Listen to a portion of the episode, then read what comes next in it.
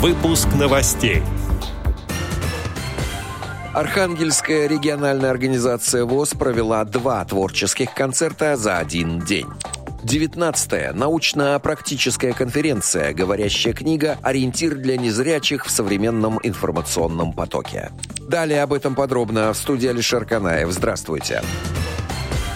Как сообщает Российская государственная библиотека для слепых, 22 декабря в Институте профессиональной реабилитации и подготовки персонала ВОЗ «Реакомп» прошла 19-я научно-практическая конференция «Говорящая книга. Ориентир для незрячих в современном информационном потоке». Двумя другими его организаторами традиционно выступили Российская государственная библиотека для слепых и ИПТК «Логос ВОЗ». В ней приняли участие порядка 50 участников из 20 регионов России, как в офлайн, так и в онлайн формате. На мероприятии были подняты различные вопросы, касающиеся существования говорящих книг среди других носителей информации, а также затронутые проблемы, связанные с их выпуском, отбор оригиналов для записи, способы распространения, юридические аспекты, возможные перспективы развития и так далее. Участники конференции отметили отметили важность поднимаемых проблем и большое практическое значение обсуждаемых вопросов,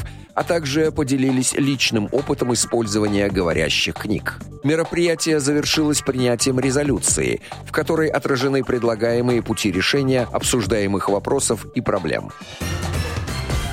Как сообщает Медиавоз, члены Архангельской региональной организации ВОЗ отметили декаду инвалидов ярким творческим событием. В начале декабря 2021 года в культурном центре Северной города Архангельска состоялся праздничный благотворительный концерт «Дорогою добра». Концертная программа включала в себя народные эстрадные песни, стихи, танцы в исполнении инвалидов, в том числе по зрению. Перед концертом все гости культурного центра Северной могли могли ознакомиться с литературой, представленной сотрудниками Архангельской областной специальной библиотеки для слепых, а также с выставкой творческих работ, которые были выполнены руками незрячих и слабовидящих членов Архангельской региональной организации ВОЗ. Творческий подъем и благодарность зрителей дали силы самодеятельным артистам для проведения второго концерта в тот же день для пациентов психоневрологического интерната в деревне Трепузово, где незрячих исполнителей всегда всегда встречают с энтузиазмом и радостью.